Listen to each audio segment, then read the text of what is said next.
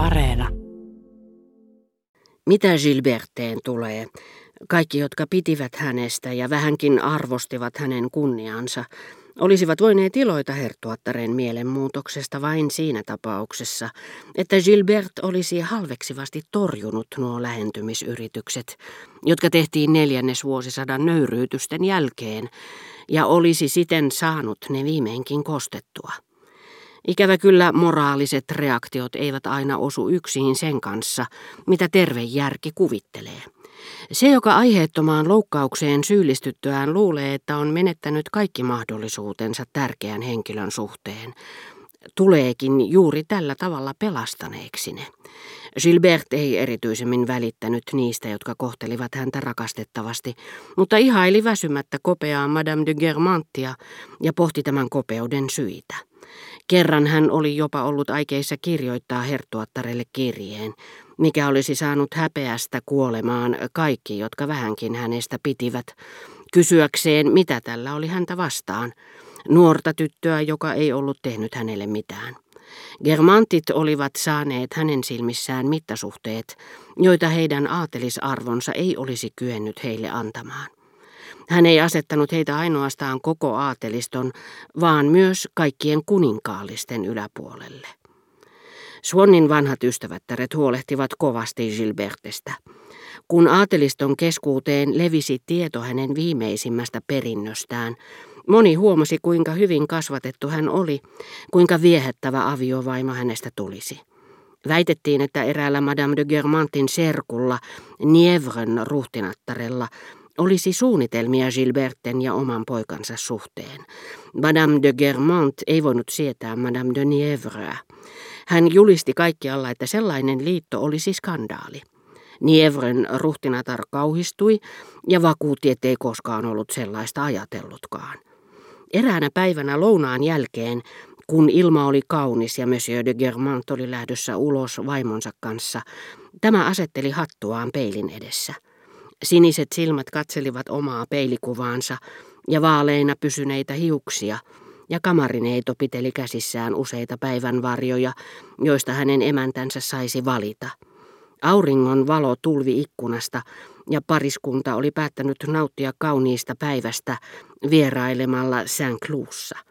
Monsieur de Germant valmiina helmenharmaissa hansikkaissaan ja silkkisilinterissään ajatteli, Orjan on todella upea, vieläkin, minusta hän on hurmaava ja nähdessään, että hänen vaimonsa oli hyvällä tuulella, hän sanoi, asiasta toiseen, minulla olisi teille viesti Madame de Vireleffiltä. Hän haluaisi pyytää teitä maanantaina oopperaan, mutta hän on kutsunut Swannin tyttären eikä uskaltanut, vaan pyysi minua tunnustelemaan maaperää. En ota asiaan kantaa, kunhan välitän viestin, mutta kyllä minusta tuntuu, että me voisimme hän lisäsi epämääräisesti, sillä heidän asenteensa tiettyä ihmistä kohtaan oli luonteeltaan kollektiivinen ja heräsi kummassakin aina täsmälleen samanlaisena. Hän tiesi siis omista reaktioistaan, että hänen vaimonsa vihamielisyys neiti Suonnia kohtaan oli väistynyt ja että tilalle oli tullut utelias halu tutustua tähän. Madame de Germant sai hattunsa Harson järjestykseen ja valitsi päivänvarjon. Ihan kuten haluatte, minulle se on aivan yhdentekevää. Minulla ei ole mitään sitä vastaan, että tutustumme tähän tyttölapseen. Tiedättehän te, ettei minulla koskaan ole ollut mitään häntä vastaan.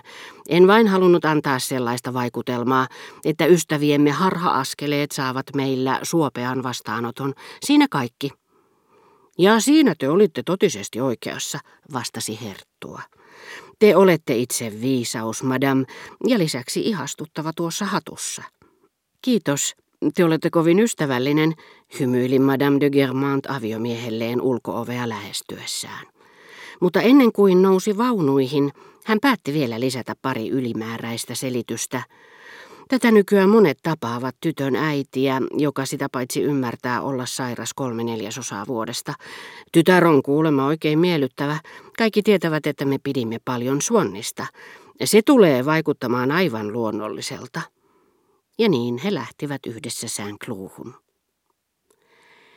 Kuukautta myöhemmin neiti Swan, joka ei vielä ollut nimeltään Forchevy, lounasti Germanteilla. Puhuttiin niitä näitä. Aterian loppupuolella Gilbert sanoi ujosti, te taisitte tuntea hyvin isäni, eikö totta? Mutta totta kai, vastasi Madame de Germant melankoliseen sävyyn, osoittaakseen, että ymmärsi tyttären surun sekä laskelmoidun voimaperäisesti, ikään kuin olisi halunnut salata, ettei ollut aivan varma muistiko tarkkaan isän.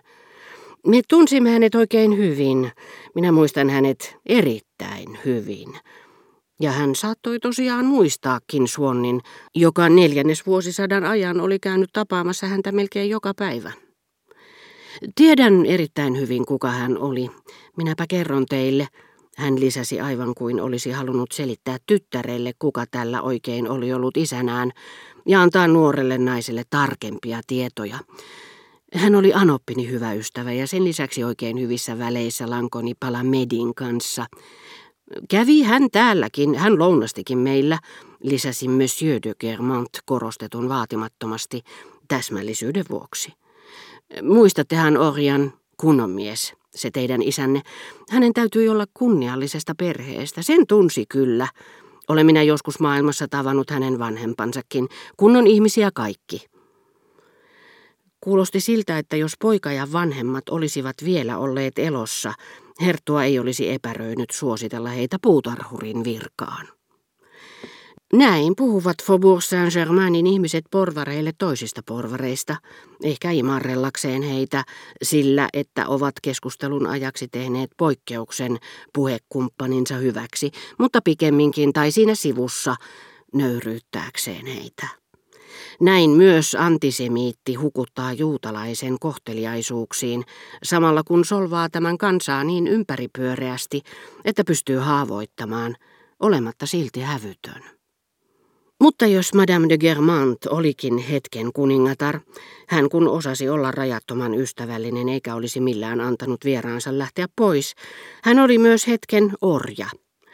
Suon oli joskus keskustelun huumassa onnistunut herättämään herttuattaressa harhaluulon, että tämä aidosti tuntisi ystävyyttä Suonnia kohtaan. Hän ei onnistunut siinä enää.